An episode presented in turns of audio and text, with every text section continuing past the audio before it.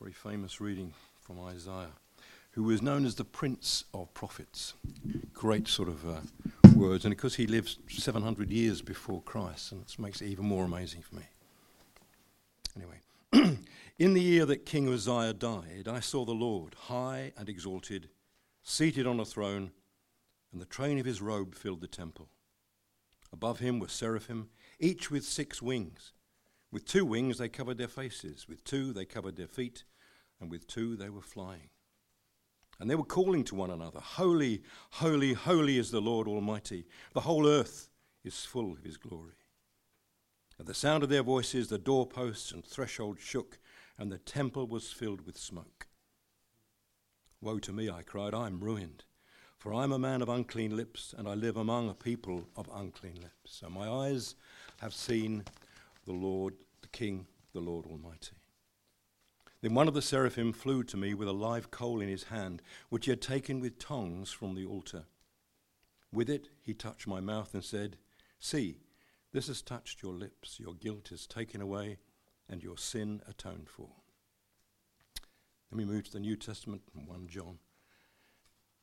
Dear children, let us not love with words or speech, but with actions and in truth. This is how we know that we belong to the truth and how we set our hearts at rest in His presence. If our hearts condemn us, we know that God is greater than our hearts and He knows everything. Dear friends, if our hearts do not condemn us, we have confidence before God and receive from Him anything we ask because we keep His commands and do what pleases Him. And this is His command to believe in the name of His Son, Jesus Christ and to love one another as he commanded us. The one who keeps God's commands lives in him, and he in them. And this is how we know that he lives in us. We know it by the Spirit he gave us. Uh, it's widely recognized by scholars and perhaps by some of you as well that anxiety is on the rise. Anxiety is on the rise. If you look at the last 30 years or so, um, society seems to be getting more anxious, at least a, a certain part of it. What do I mean? Generation Y, give or take, that's people born from 1980, give or take. I've just had a birthday. 1980 uh, to 2000. I was born before 1980. Just. Highlights give that away. But if you're part of Generation Y, 1980 to 2000, more than any other generation before you, a Generation Y has struggled with anxiety. It's fueled by a couple of factors overprotective parenting. The world has changed, so you can't have as much freedom as previous generations has. You can't go out as much and play in the wilderness until the light comes uh, to an end. You can't do that anymore. The world has changed, and you need to be made to feel special, says uh, scholarly and educational theorists. And so, overprotective parenting makes it more likely for you to have a status anxiety to keep up with the Joneses. That's, that's one reason that anxiety is on the rise. Here's another one technology. If you're a Generation Y, you're a FOMO person. Does anyone know what FOMO means? I had to look it up because I'm not in this generation. What does it mean? Fear of missing out. There we go. I was born before this generation. There is a fear of missing out. Because why? Because you have your phone in your pocket and you are exposed to all the different uh, body shapes and uh, uh, images from around the globe and you're tempted to compare, that's one thing that technology does negatively. Lots of things it does positively, but then also you fear missing out when people post on Instagram, when they use Snapchat. I just say these things to sound cool, whatever they are. Whenever they do these things, things they do so very selectively because you're trying to pre- present an image that is. Uh, it's just the best as it can be. You, you, don't show yourself when you go to Aldi to do your shopping. You show yourself when you're on that jet that you've hired or you've put your head on. You show yourself when you're in a swimming pool. Um, and it's not at Butlins, it's in Marbella or Ibiza, yeah? Technology has a negative effect because you fear you're missing out and uh, you're tempting temptation to compare yourself. And it just fuels this, this anxiety. And, and here's one more just the sheer materialistic nature of the West. So you go to Tesco and you ha- you're anxious because there are 200, I kid you not, I looked this up, 200 varieties of milk that they share. And uh, you can choose from that as you buy products. And you're racking your brains, I need to get best value for money. I need to get the right one. I need to get the one that's best for me. Which one is organic? Which one is not? I don't care. Whatever your preference is. And then there's the 233 different varieties of Levi jeans. How do I know which one to choose? And it's got to be the right one. Does my bum look big in this? Do my legs look great in this? Which ones are right for me? All this uh, in a way that different generations in the past did not struggle with fuel like petrol or diesel or gas or electric, anxiety in a person's heart. Different generations, when there were two varieties of beans that you can choose from, they didn't struggle with this. They didn't struggle with the complexity of life. It was simpler back then, so they say. But whether you agree with the educationalists or the social commentators, anxiety is on the rise. This passage is about how to deal with anxiety in a way, how to deal with an anxious heart. That's what you'll find in verse 19. Have a look at it. It's 1 John chapter 3. It's on your service sheet on page 4. Please follow with me. It's about prayer, actually. You may not realize it just by a cursory first reading, but actually, this little passage at the end of 1 John chapter 3 is about prayer. How to deal with an anxious, or even more accurately, a guilty heart. What do you do when your heart is pricked, your conscience is alerted, and you're struggling with anxiety or guilt? Look at verse 19.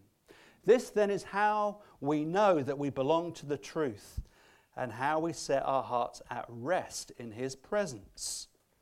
There's something happens when you come, when you're confronted by the reality of the personhood and perfection and holiness and majesty and might and glory of the God of the Bible, that your heart begins to not be at rest anymore. If you meet the God of the Bible, if you're confronted by his goodness, you will be changed. You should become still. You should not be flippant if you're confronted by the glory of the God of the Bible. But this passage is indicating from verse 19 that we have a restless, not just an anxious, but a restless and a guilty conscience that we have to deal with. And, and how do we do that? Here's four points on prayer. Four points on prayer. Number one, prayer. Prayer is universal. Prayer is universal. It is interesting that verse 19 comes, a restless heart, a condemning heart, comes not in the absence of God, not when He's not there, but when He's there. When people see God's goodness and God's glory, they begin to feel anxious and rest, restless, and, and uh, their consciences are pricked. But prayer is a universal reality. Now, why do I say that? There is an assumption in the Bible that Daniel alluded to very helpfully. Prayer is not something that you are told you must do if you read the Bible. Prayer is not something that you must do when you are in trouble, although we do. Prayer in the Bible is assumed. So when you pray, says the Lord Jesus, when you pray, prayer is not only assumed is in something we should be doing, but it's also uh, there is instruction in the Bible to say you should be praying at a certain time in the day. You should be praying frequently or often. There should be a pattern to prayer as well as an assumption to the reality and natural nature of prayer. So you should pray properly and you should pray often. But you can look at the researchers from secular societies and secular universities and secular sources, and they say there is a reality to prayer. Non Christians and Christians, Christians and Hindus, Hindus and Muslims, they pray. You don't have to ask anybody who's been uh, in a foxhole, as the famous phraseology says. Everybody in a foxhole prays. There's no atheists in war, people pray when there's a national tragedy like there was a few years back in Paris, what came out immediately? Hashtag pray for Paris. What happened this year? Hashtag pray for Manchester. Hashtag pray for London. There's something that secular people, non Christian people, put out immediately that there's been a tragedy. Pray. Pray. They don't say who to pray to, but they say pray at this time. You don't have to teach people to pray. When there is somebody who is shipwrecked, when there's somebody in a dire situation, when there's someone in a situation where there's no earthly thing they can do, when they're holding on to their life uh, laugh, when they're holding on to a piece of wood in the middle of the ocean, they pray. and they get picked up by the rescue vessel and they say, Well, you know what? This storm hit me and I capsized. I was there and everything was serene waters, and then I just got shipwrecked. And you know what? It was terrible out there. I've not had any food or water, but I prayed like mad. They'll say something like that. Doesn't matter who they are. I mean, I don't know who God is, but I prayed like mad. I don't know if God is there, but I prayed like mad. Why? Because to the degree we understand our own humanity, we will see prayer as a natural human reflex. It's how we're made. If we understand we're human, we will pray because it's what we're made for. Back in the garden, in the first book of the Bible, in the book of Genesis, there is a lie that our first parents, Adam and Eve, they believed it, hook, line, and sinker, and we believe it still to this day. We think we are self sufficient. We think we can get by in life. We think we don't need God to help us or lovingly rule over us. We don't need Him in our worldview. We can live by ourselves. We can do quite okay, thank you. We're okay, Jack. We can take charge of our lives. We're in control.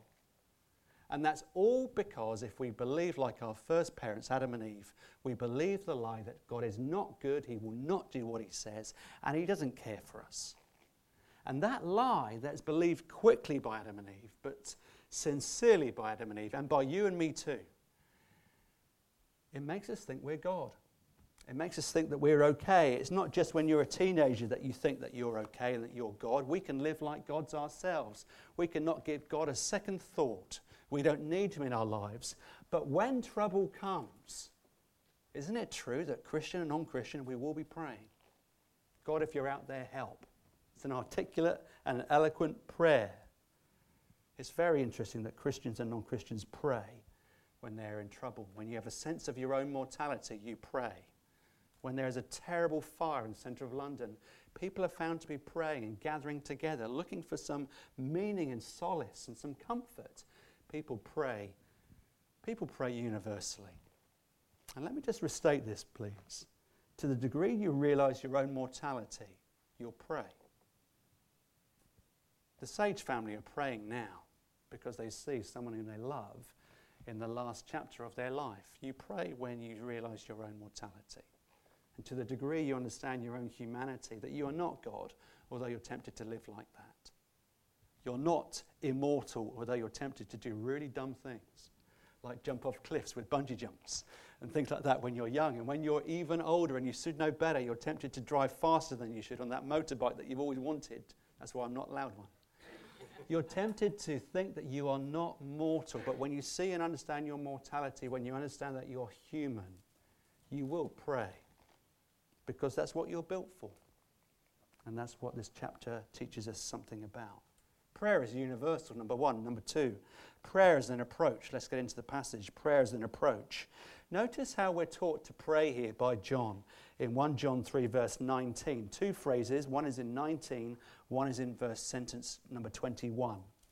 First of all, prayer, to pray rightly, this is what you need to do. Verse 19. You're to rest in his presence. It's talking about God now. When we pray, we are to go into, literally, or rest in his presence. Here's another way that we can say it. Verse 21, sentence 21. We have confidence before God. And that's what we're doing. We, we, we pray. When we pray, we go into God's presence. And when we pray, we have confidence, if we're Christians, because of Jesus, to enter into his presence when we pray.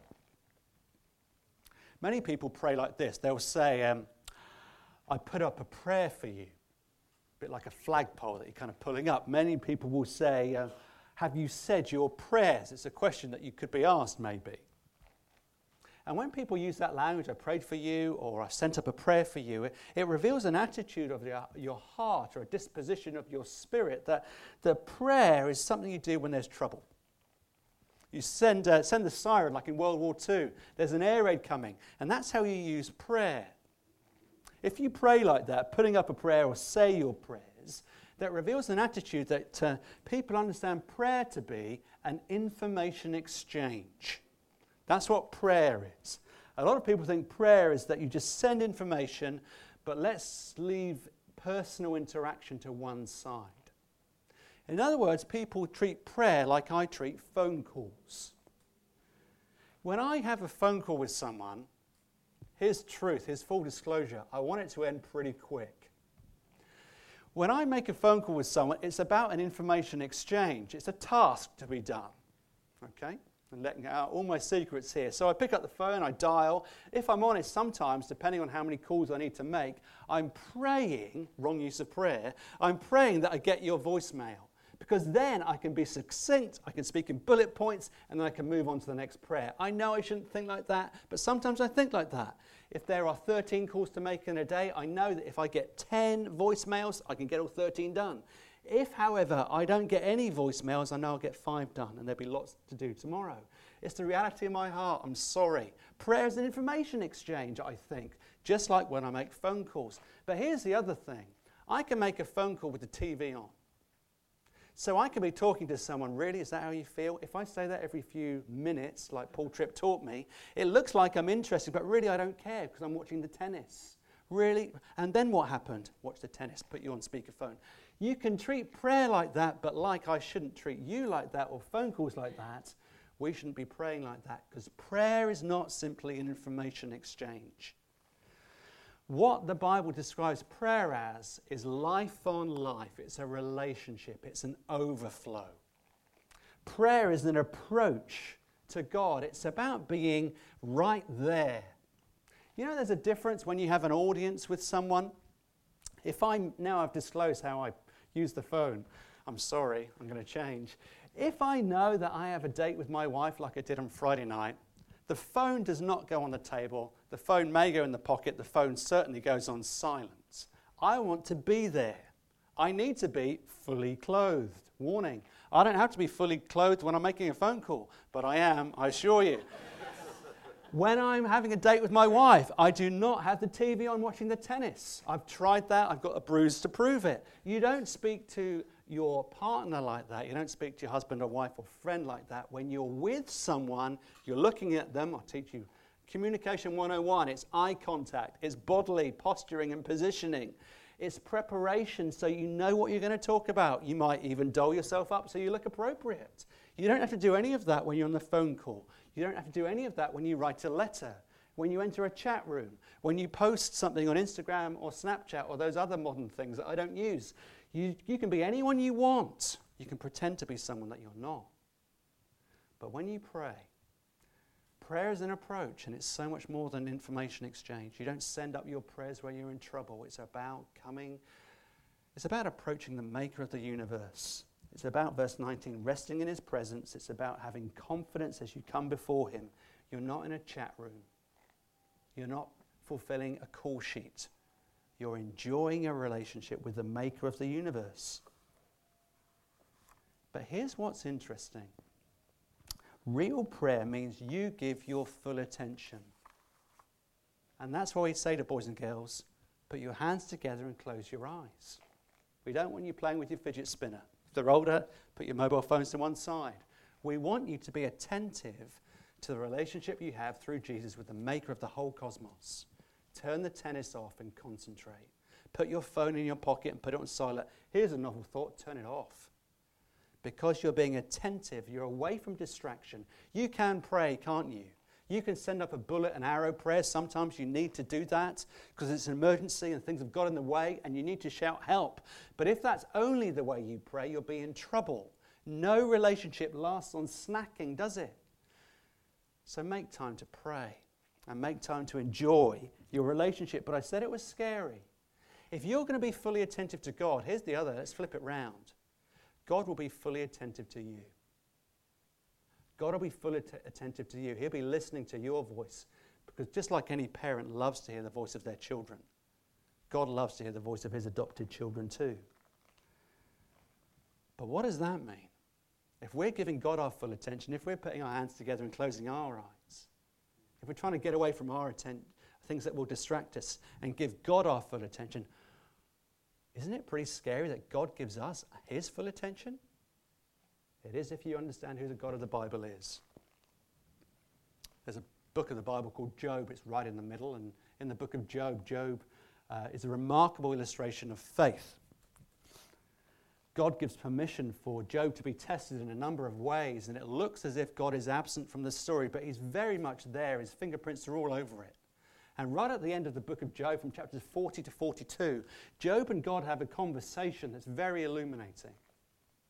God, who's appeared absent, then speaks. He speaks in the whirlwind.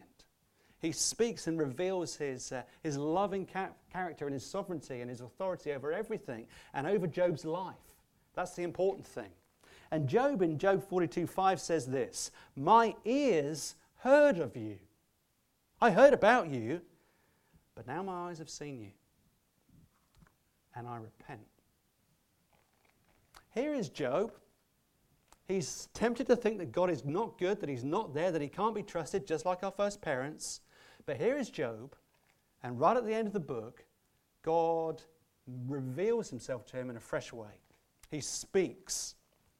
And what does Job say? I heard of you, but now I've seen you. And when I see you, I need to repent. What did Isaiah say in Isaiah 6 that Peter read? I've seen something of your glory, and I'm not fit to be here. How much did Isaiah see? Just saw the edge of his cloak. This is glory, this is majesty, this is power, this is holiness. And so we don't come comfortably. We approach carefully and respectfully. It's a privilege to come before God in prayer. My eyes have heard about you, but now my eyes have seen you. Friends, when we pray, God becomes real to us. What do I mean? When you're in the presence of God, God stops being abstract. You might know that God is a God of love, but now you sense His love. It becomes real to you. You might know something of His power, but now you sense His power. You might know that He is sovereign. You might know that intellectually as a concept. But then it begins to change your priorities and rewire the hard drive of your heart when you pray. I heard about him, but now I see him, says Job. And that's what happens through prayer. About 20 years ago, my wife and I, Joe, were involved in some youth work. And a man had become a Christian marvelously.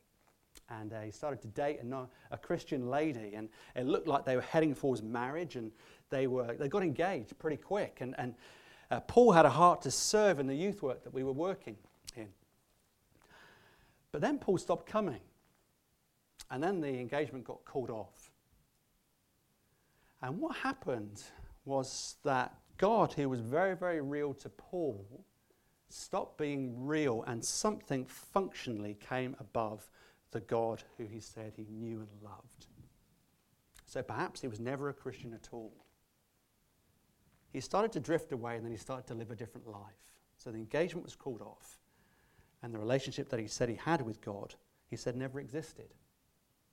When you pray, God stops being just an intellectual concept and a, he becomes real to you. You begin to enjoy him and know him. And it's about how you approach him. It means when you pray that you're attentive to God and you become vulnerable. It's not an information exchange, it's more life on life. It's laying out the priorities of your heart, laying out your fears and your anxieties, laying out your hopes and your dreams, and saying to God, God, I lay them before you. You know best. You're in charge. I want to do what's best for your glory and your purposes, not my own help. It's a universal experience and it's an approach. Quickly, number three, prayer is traumatic. Prayer is traumatic. It's an approach, but it's traumatic. Verse 19. This then is how we know that we belong to the truth and how we set our hearts at rest in his presence. Whenever our hearts condemn us, for God is greater than our hearts, and He knows everything. Now, why do our hearts condemn us? Because we've gone into His presence. We've spoken about Isaiah 6. Here is uh, Isaiah, the prince of prophets, a lovely description. He knows God. He's given a hard call by God that he doesn't want to do, but he sees something of God's majestic glory, and he says, I do it, but I do it in fear and trembling.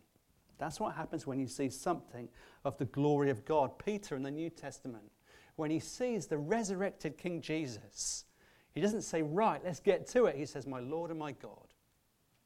And falls on his knees. He, he sees something of the majesty of King Jesus. I'm a sinful man.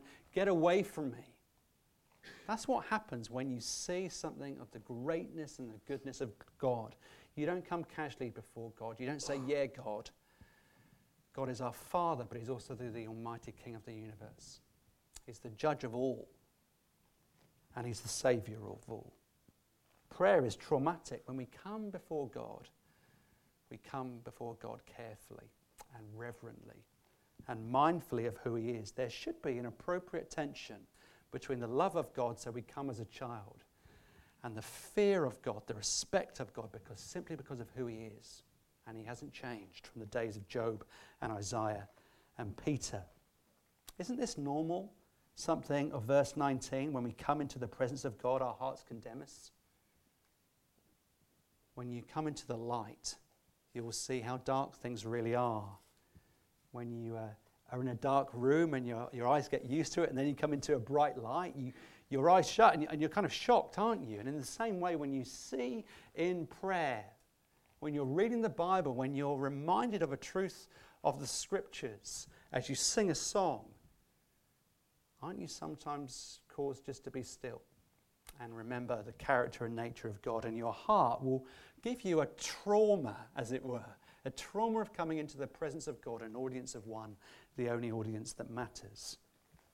Why? Why do you get condemned? Verse 19 because the closer you get to the standard, you realize just how far you're short of it. And so you'll get a voice on your shoulder saying, Call yourself a Christian after all you've done this week? Call yourself a Christian? You don't even love your neighbor. Call yourself a Christian? Your classmate doesn't even know that you went to church on Sunday. Call yourself a Christian? If the person sat next to you, even this morning, knew what you thought and did and where you went this week, they would be out of here. Or perhaps you would be out of here first. When you come into the presence of God, it's traumatic if it's the God of the Bible because you're tempted to think of condemnation. Verse 19 tells us that. Fourthly, more in depth. Therefore, if prayer is a universal experience, if it's an approach, if it's traumatic. Number four, prayer requires assurance. Prayer requires assurance. This is wonderful. Look at verse 19. This is how we set our hearts at rest.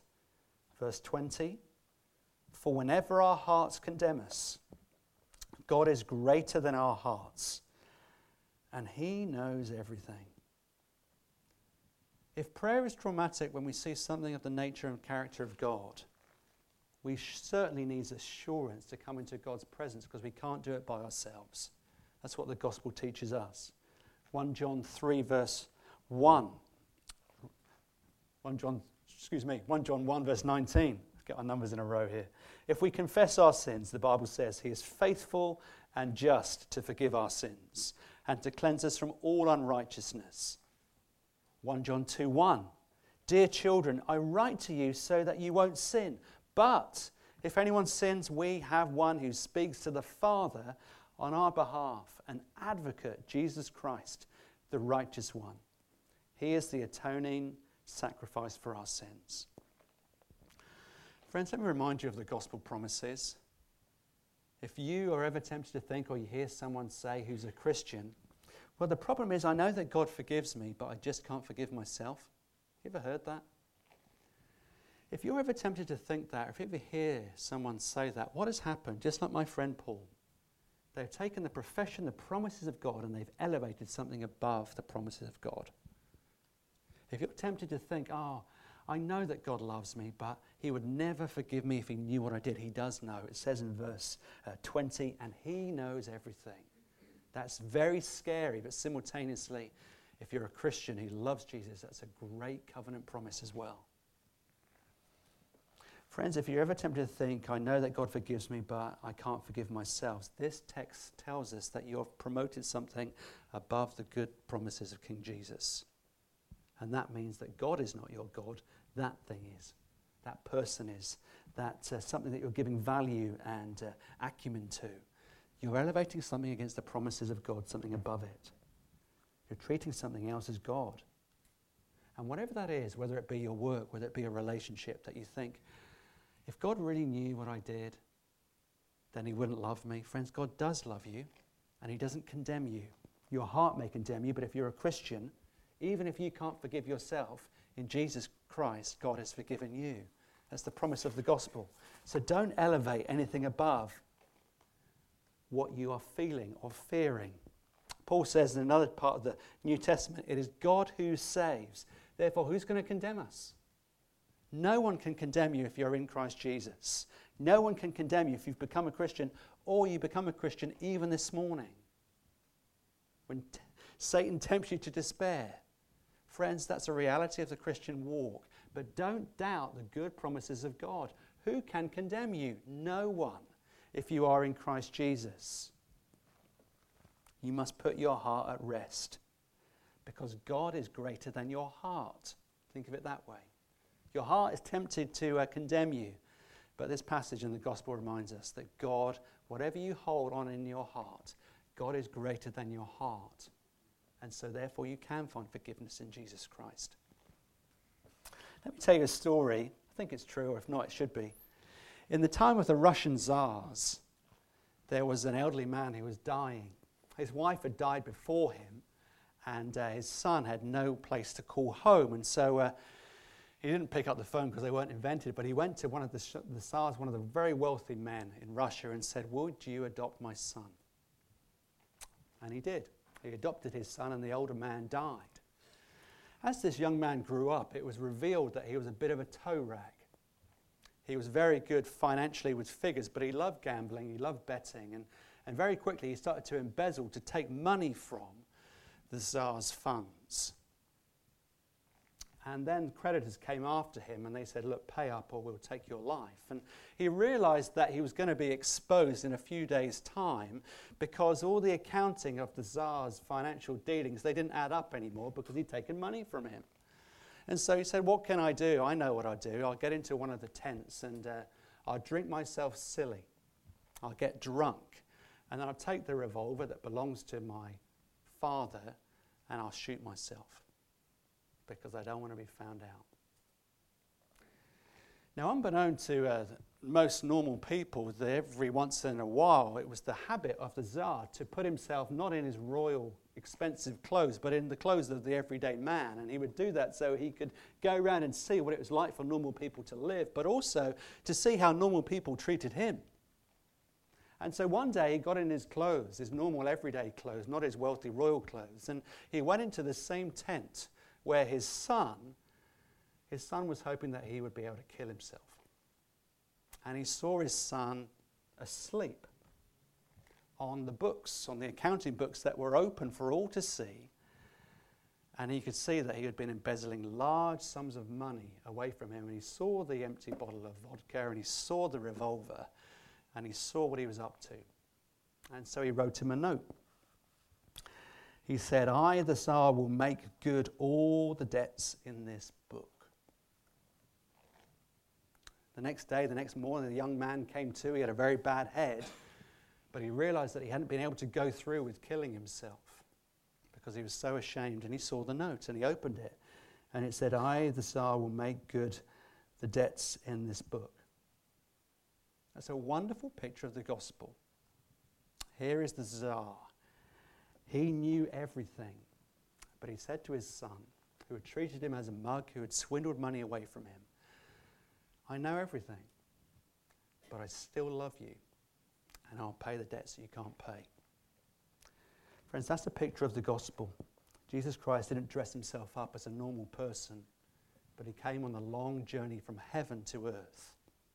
And I don't know how many more years you've got left before, the, before God says your days are up and he calls you home if you're a Christian or, or you won't be going to heaven, you'll be going to hell for the reality of eternal justice if you're not a Christian. You might be someone who's lucky to have 20, 30, 40, 50 years left in your life. And there are all kinds of bad things in your heart that God could count against you. They're going to jump out, they're going to appear in flesh later on. Selfish actions, selfish deeds, things that are going to surprise other people that you'll do in the future, and things that are even surprise you because you're a creative sinner just like me. But do you know what? Just like the Tsar said, I know what you've done and I love you, God says exactly the same thing. There's a promise in the gospel, the good news that Jesus Christ came to die for you, to stand in your place, to pay for your debts, to live a perfect life. And he looks in the record of your life and says, I've seen what you've done, I've seen the debts that you owe, and I'll pay it all. Verse 20 God knows everything. He knows what you've done. He knows the thoughts that you have thought. He knows the words that you've said. He knows the actions that I and you have committed.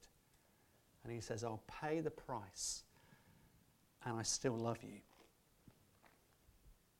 This is the gospel. There is now no condemnation for those who are in Christ Jesus. Christian friend, remember this. Non Christian friend, hear this. Just like the Tsar, God has come on a journey. Fully God, fully man, Jesus Christ walked the earths. He had dust between his toes in the streets of Jerusalem. He died on a cross. He was raised from the grave on the third day. And now he has authority from heaven to say this I will never, ever, ever, ever, ever forsake you. Verse 20 to close. When our hearts condemn us, God is greater than our hearts, and He knows everything. Let's pray.